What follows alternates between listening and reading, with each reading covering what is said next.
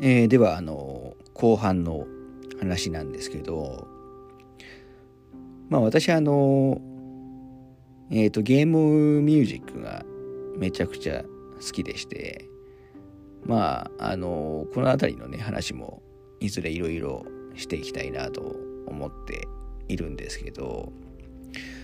ただですねどちらかというとまあいわゆるその RPG 的なサウンドよりはえっ、とまあ今でも好きなんですけど一番あのゲームミュージックの歴史の中で好きだって言える部分としてはまあ80年代後半から90年代まあ前半にかけてのまあアーケードシーンの曲ですよね。例えばあのえっ、とセガのまあ SST バンドだとか、まあ、コナミのクケハクラブだとかまあ本当一言で言えば一番音楽ジャンル的に好きなのは、まあ、いわゆるフュージョンっていうとかになってしまうんであのいわゆるオーケストラサウンドとかはまあ一番の好みとかではないんですね。ただやっぱりその杉山先生の、まあ、ドラクエの曲はまあ別というか別格であのやっぱりその杉山先生のすごいところはまあドラクエってやっぱり僕やっぱり一番好きなのってファミコン時代の、まあ、4作品ま音楽的にはですよ。あのなんですけどもう本当にそのファミコンのえっ、ー、と音色音数にもう落とし込む天才だなと思ってまして、まあ、ドラクエ1なんかは、あの、オープニング、エンディングは、まあ、いわゆる3音ですけど、他の曲は、まあ、2音だけで作られてるのは結構有名な話かと思うんですけど、もう、少ない音色で、あの、広がりのある曲を作るっていう意味では、もう唯一無二のぐらいの、もう天才だなと思ってますね。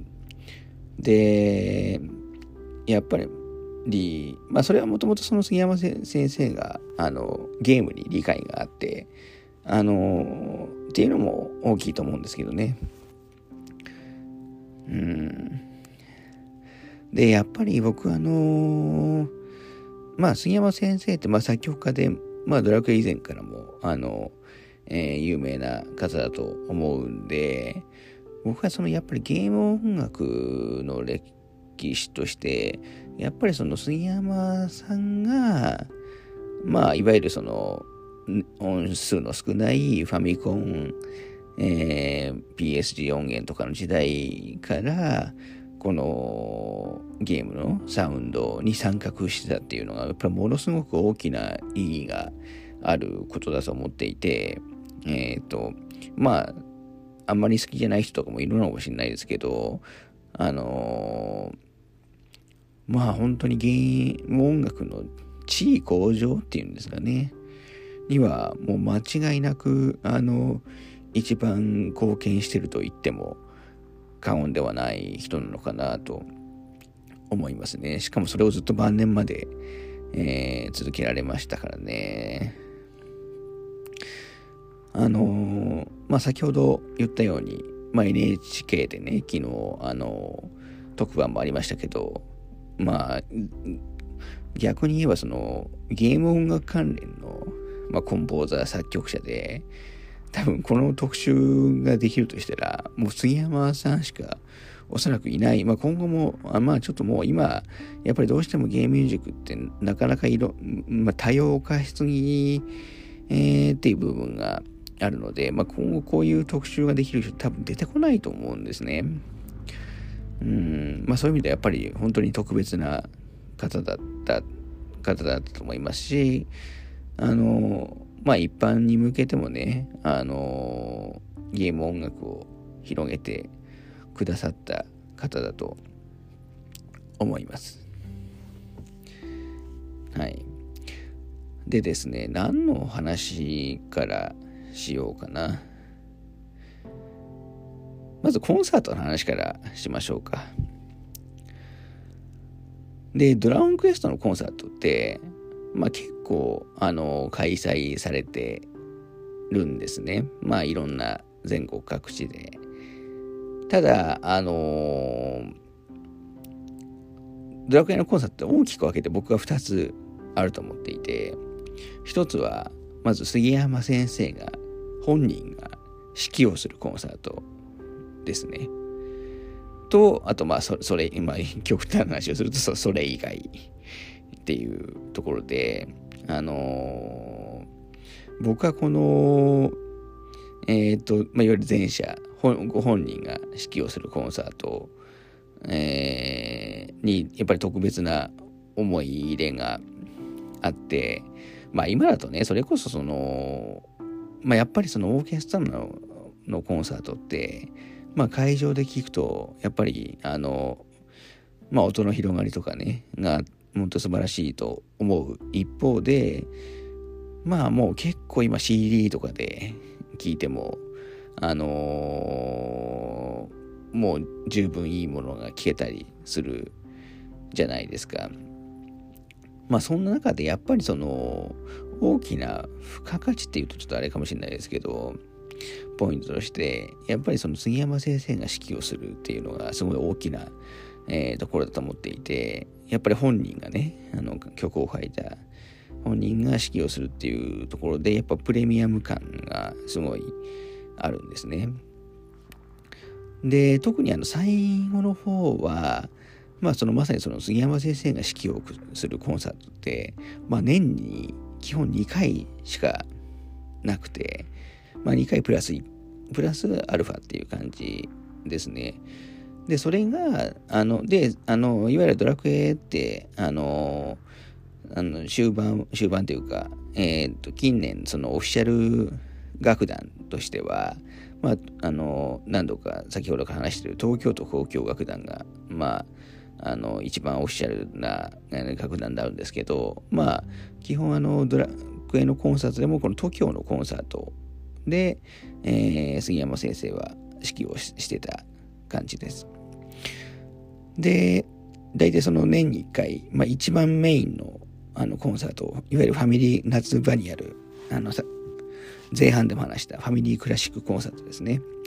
これと、あとあの、八王子で、えー、やるコンサート、で、東京がやってるコンサートもあって、まあ、この2つが、これは秋頃ですかね、大体。この2つが、あの、まあ、基本杉山先生が出演されるコンサートという感じでした。まあ、プラスアルファ、あの、札幌とかでね、東京の、あの、えー、演奏がある時に杉山先生が指揮をするって感じで、まあ、年多くて、えー、後半はやっぱ3回ぐらいっていう感じでしたね。で、他のコンサートでは、時々そのトークゲストとして、えー、呼ばれたりもするものもあったり、えー、してますね。ただ、単純にその、まあ、許諾取って、あの、プロのね、他の楽団がやってる、あの、コンサートも、えー、あったりするんで、あのっていう感じですね。なんで僕はとにかく、その杉山先生のいる、いらっしゃるコンサート、まあ、ファミリークラシックコンサートと八王子のコンサートは、まあできる限り、あの、行くようにしてた感じで、まあ大体平日なんですけど、まあ特にファミリークラシックコンサートについては、えー、っと、まあ特に東京に住んでからは、だいぶ行ってる感じですね。はい。ここ、えー、っと、10回とかだと、まあその10回のうち7回ぐらいは行ってる。まあ中には行けない、行けない時とか、例えばその、あのまあ今回はそんなシリーズ 的に好きじゃないんで行かなくていいかなっていうところもあったりもするんですけど、まあだいぶ出席率は高いとは思いますね。チケット取るのも大変なんですよ。その、やっぱ他のコンサートは、あの、そんな大変じゃないんですけど、そのファミリークラッシュコンサートだけは、あのー、取るの大変ですね。で、ファミリークラシックコンサートに関しては、結構その、後半の何回かは配信とかもやってくれたりして、それ見て、見られた方も、あの、多いんじゃないですかね。うん、で、一回その、何回だろうに、えっ、と、まあ、少し前の後編ですけど、まあ、ドラクエ5をメインにね、やった時の、あの、ものが、まあ、映像化という、映像商品化というか、ブレ、ブルーレイ化されていて、えー、出てますね。まあも、もちろん私買ってますけど、まあ、これが本当に全シリーズ欲しかったなっていうのはありますね。特に今となってはなおさら。はい。で、まあそ、そんな感じで、その今まで、その杉山先生がいらっしゃるコンサートをメインに行ってたんで、まあ、本当に今年亡くなれて、えー、ししまって、えー、来年からも本当どうしようかなと思ってますね。ももちろんそのコンサート文化は、あの、残ると思うんで、まあ、特にその TOKIO のね、えー、コンサート、ドラクエあるなら、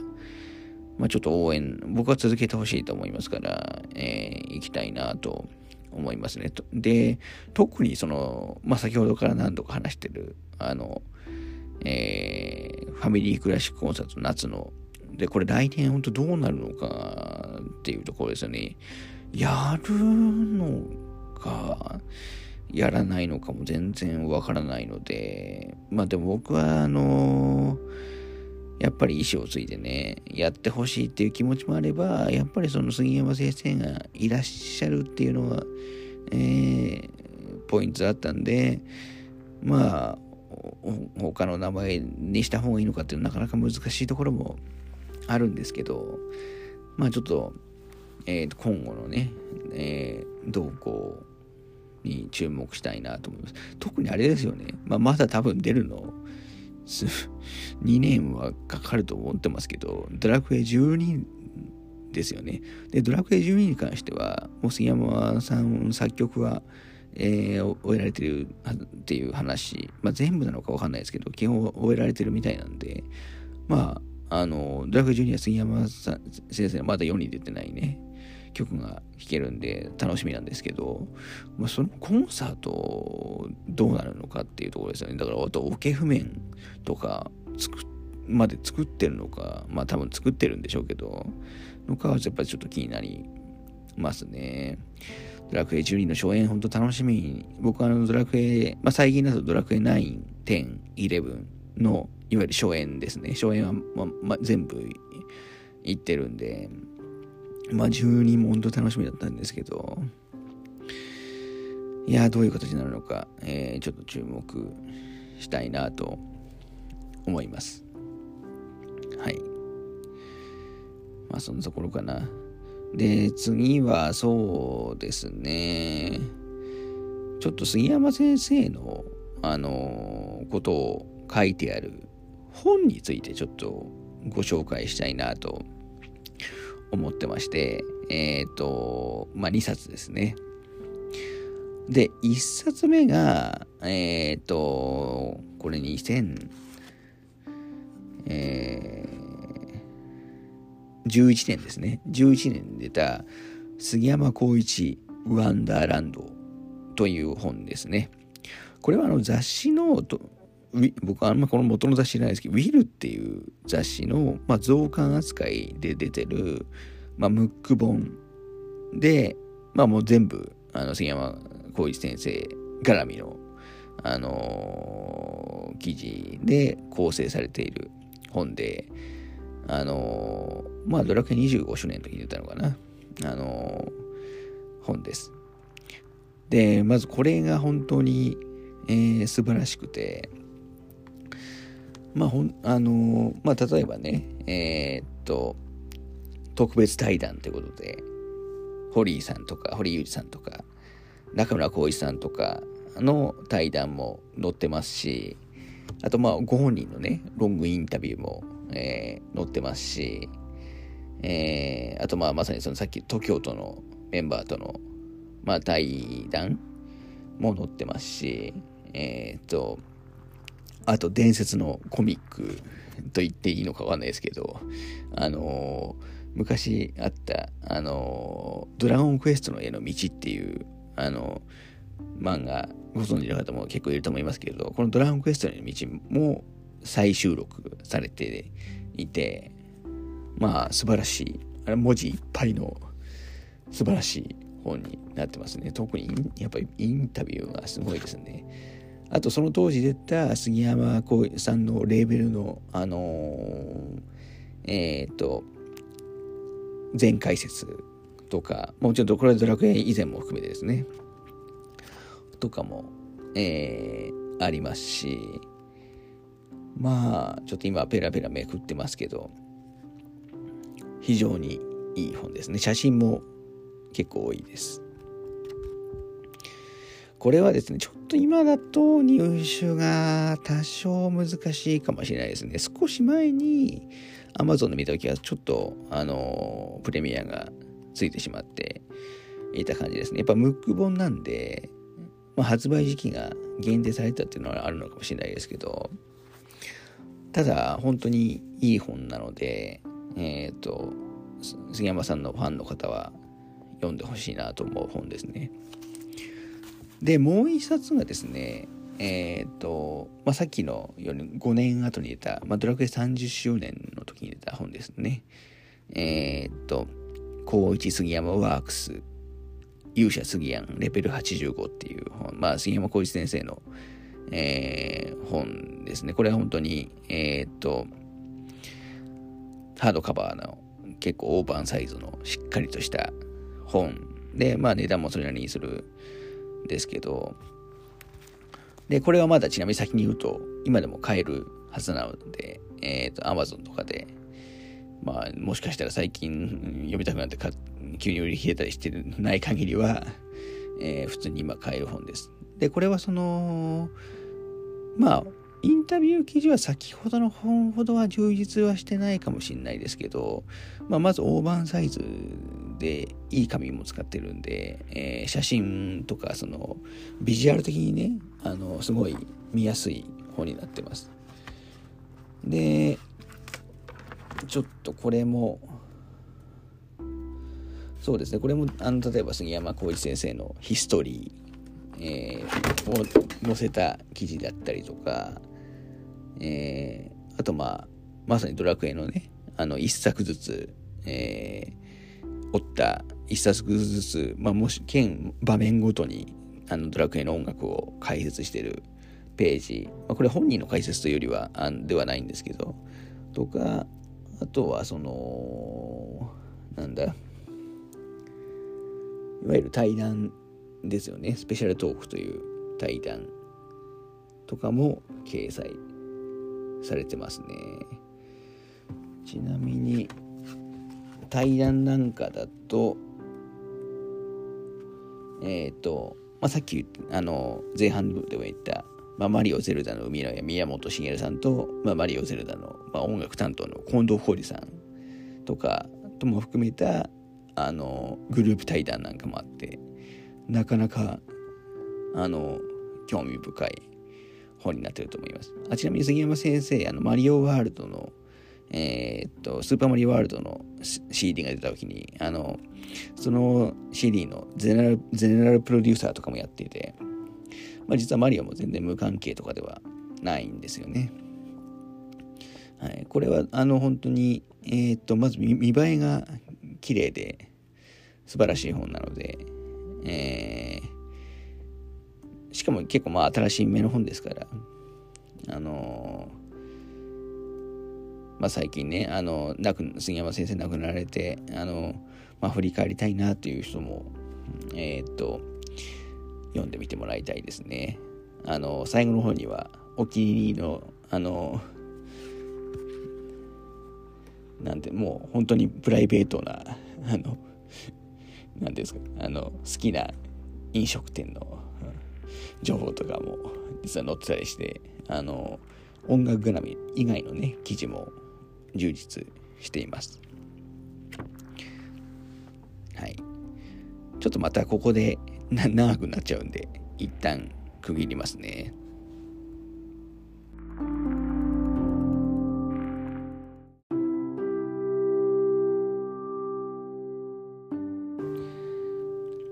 はい、えー、っと、もうだいぶ、もういい時間に、えー、26時過ぎましたけど、えー、っと、まあ、最後にちょっとドラクエの、あの、ドラゴンクエ、主にドラゴンクエスト関連の、えっ、と、CD の話をしたいなと思います。で、私、あの、ドラゴンクエストの関連の CD で一番最初に買ったのが、えっ、ー、と、ファミコン版のね、ドラゴンクエスト4が出た時に発売された、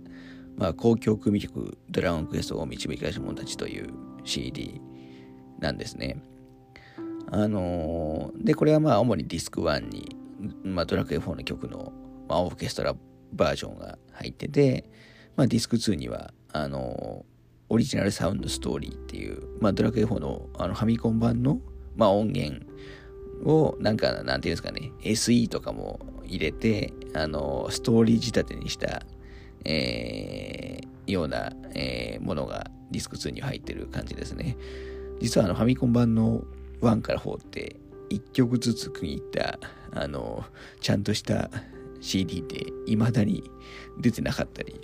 しますね。で、まあ、まさにこの公共組合ドラムクエスト4なんですけど、これ一番最初に買った CD にして、まあ、僕はこのドラゴンクエスト関連の CD の中で、一番これが今でも好きです。これ別に最初に買ったから思い出があるっていうのをもう、まあ、これはゼロとは言わないですけど、そういうの関係なしに、この CD がもう、ダントツに好きですね。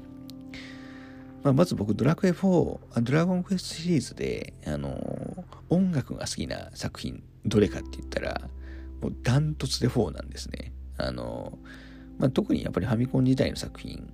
4作が好きなんですけど、まあ、その中でやっぱ4が一番好きで、まあそのファミコン一番最後ってことで、末期ということで、あのいわゆるファミコン音源をね、まあフル活用して、まあそれなりに曲数もあるっていうのもありますし、えー、っと、まあこの当時ね、最初にあの方が出た時の、まあ、まさにこの高級組用トランクエスト4の、まあ、オケ版ですね、ディスク1のオケ版を担当しているのが、いわゆる N 響、まあ、NHK 交響楽団ですね。NHK 交響楽団が担当していて、まあ、この本当 N 響版の演奏がもう本当に素晴らしい。あのー、もちろん最初に買った CD なんで、最初は意識してなかったんですけど、あの、本当にこれが素晴らしいです。で、えー、っと、まあそこからちょっと話を広げますけど、ドラゴンクエストのね、関連の、えっ、と、いわゆるオーケストラ版っていうのは、えー、実はその、3つの楽団が、あの担当してまして、まあ、まずはその、NHK 交響楽団ですよね。えー、いわゆる N 響が、えー、版が、え3から5まで、まあ、1、2も一応 N 響絡みのユ,、まあ、ユニットっていうんですかね、えー、絡みではあるんですけど、まあ、3から5が、えー、NHK 交響楽なんですね。で、6から、あの、ロンドンフィルハーモニーが、学交響楽団っていうところが CD 担当していて、で、6、7と出た後に、一応1から5もね、いわゆるロンドンフィルハーモニー版が、えー、出まして、なんで1から7まで、いわゆるロンフィル版が存在します。で、8から一番最初、あの、いわゆる東京、あの、今日何度か話してる東京都交響楽団が、えー、担当して、えー、で、8、9、10、11、えー、は最初と、あの、いわゆる東京版しか、まあ、存在はしてない感じですね。で、あの、東京はその、あの、1から7も、あの、東京版が、後の、後、えー、出たので、まあ、東京、今全部聞くのには、まあ、東京版しか、えー、ないという感じです。でですね、まあ、僕はこの3つの楽団ありますけど、あのー、もうぶっちぎりで好きなのが、いわゆる一番最初に出た N 響版、NHK 交響楽団版で、まあ345ですね。もうこれがその、まあ演奏のキレえー、とかテンポとか、もう本当人間技じゃないんだっていうぐらい あの、の精度が高い演奏、まあ、かつ録音状況とかもすごい良くて、一番最初なのに、えー、これがもうダントツで好きですね。本当に最初 N 響が担当じゃなかったら、僕ドラクエの音楽にここまで思い入れなかったと思います。そのぐらい、あの、僕の中で別格ですね。で、最初その6の、えーえー、CD が出た時に、まあ、ロンドンフィロハーモニー版なんですけど、ちょっとだいぶがっかりした覚えがありますね。ただ、ロンフィルもその後に出た、その、例えば、あの、えっ、ー、と、えー、1から5のアルバムとかも意外と悪くなくて、なんか6の、なんか特に微妙だった 気がしますね。6は TOKIO 版がおすすめですね、僕は。はい。だからまあ、ローヒル版が結局悪いわけじゃないんですけど、特に6、7あたりは僕は、要するに最初に出た、ローヒル版が最初に出た6、7は、なんかちょっといまいちでしたね。で、その後、あの、8から東京になるんですけど、この、まあ、ドラクエの音楽 CD ファンには、あの、みんな知ってるのかもしれないですけど、ドラクエ8の最初のオケ版、東京版、これがですね、すごく、失礼なか微妙で、まあなぜかというと演奏以前になんかもう録音というかが悪いというかなんか遠演奏が遠いんですよね、すごい。えっ、ー、と、CD で聴いても。あのー、なんで、まあなんか重厚感とかがもう全くなくて、えっ、と、ドラクエ8、僕はそれ、まあ、それでもちろん最初、いわゆるドラクエは東京版としては8が最初だったんですけど、もうそのせいでものすごく印象悪かったです。まあ、さっきのロンフィール版の6と同じですね。同じですね。はい。なんで、8の CD 買うんだったら、8はその 3DS 版が出た時に、まあ、8のサントラ、まあ、これ実はあの東京の、あの、音、音源を 3DS 版を使って、まあ、それをループ化させたりしてる感じなんですけど、あの、8の CD 買うんだったら、その 3DS 版のにカスタマイズされたやつの方がおすすめですかね。ただまあ、微妙だったらその8だけで、9以降は、あの、ちゃんとしたんで、まあ、よっぽど評判が悪かったのかわかんないですけど あのそれ以降の東京版は普通に、えー、いいかなとも思いますね。はい。っていう感じで、あのあち、東京はまあ、その、版は、まあ、ある意味、正統派っていう感じで、えー、なんか説明しづらい。あんまりその うん、なんで、あの今、で、今、この、あの、ドラゴンクエスト関連の、あの、オーケストラ版って、全部、キングレコードさんから出てるんですね。まあ、だから NKO 版、NHK 交響楽団版も聴くことができますし、ロンドンフィルハーモニー版も聴くことができますし、東京版も、まあ、全部ね、聴くことができるんで、聞き比べもできるというところで、えー、面白いんじゃないかなと思います。で、僕はその中でもやっぱり本当に N 響版が、えー、まあ5までしかないのが残念ですけど、がもうぶっちぎりでお気に入りという感じです。で、まあ、まさにこの話と一緒に話したいのが、けまあ、まさにその杉山浩一先生って、まあもちろんドラクエもそうですし、まあいろんな作品、ゲーム関連でも担当されてるんですね。えっ、ー、と、まあ例えばドラクエを取っていっても、例えばドラゴンクエストのモンスターズシリーズも杉山先生やってますし、あとスライムモリモリドラゴンクエストとか、あとまあ、あの、ご本人のアレンジじゃないですけど、まあ、ドラクエってスピンオフもいっぱい出てて、まあ、アレンジ楽曲使われてますから、えー、るんですけど、基本 CD 化されてないんですよね。これがもうほんともったいないなと思っていて、あ、まあ、一部されて、例えばモンスターズとかは、の、はゲームボーイ版時代に、えー、CD 化されてたり、あとまあ、トルネコの大冒険とかもね、一応オリジナル版とアレンジ版の入った CD とか出たりするんですけど、CD 化されてないやつも非常に多くて、もうほんと何とかしてくれよっていう感じですね。あの、風来の試練のシリーズとかもね、あの、杉山先生です。で、実は最近その、杉、風来の試練の、えー、何作か入ってるアルバムが復刻されたりもしましたけど、でもそれでも CD 化されてない作品とかもあったりして、もう何してんのっていう感じですよね、本当に。もう出してほしいですよ。もうドラクエでもない。さっき言ったようにドラクエの1から4ってファミコン音源で、あの、1曲ずつトラック分けされてるやつ存在しないですし、うん。例えば、あと、あの、最近の作品でもね、例えばドラクエ9とか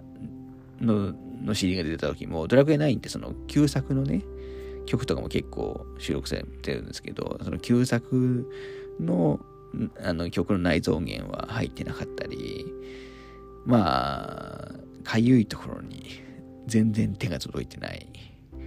ですよね。本当に全曲集ちゃん出してくれよっていう感じですよね。もう本当に、あのー、聞けない作品が、CD でね、聞けないから作品が多いので、なんとかしてほしいですよね。それこそ、その、まあ、あと、スピンオフだとドラクエヒーローズとかビルダーズとかの、あの、アレンジとかも、まあ、それぞれね、色があっていいですし、まあ、アレンジはもう杉山先生じゃないとしても、やっぱりちょっと CD としては出してほしいな、という、えー、気持ちは、すごい強いですね。うん、だって杉山ド、ドラクエがですらさん、関連タイトルですら CD 化されてないっていうのはすごい問題だと思うんで、うん、なんでなんとかしてくださいよ。まあこれどこにお願い、スクエニさんにお願いするのか、まあ、まあ他の他社のタイトルもありますけどね、スクエニさんにお願いした方がいいのか、キングレコードさんにお願いした方がいいのかわかんないですけど、うん、ちょっと、なんとか出してくれませんかね。はい。あとは何だろうな。えー、っと、ドラクエの中で好きな曲ランキングの話とかもしようと思ったんですけど、もうこれ以上やと長くなっちゃうんで、やめようと思います。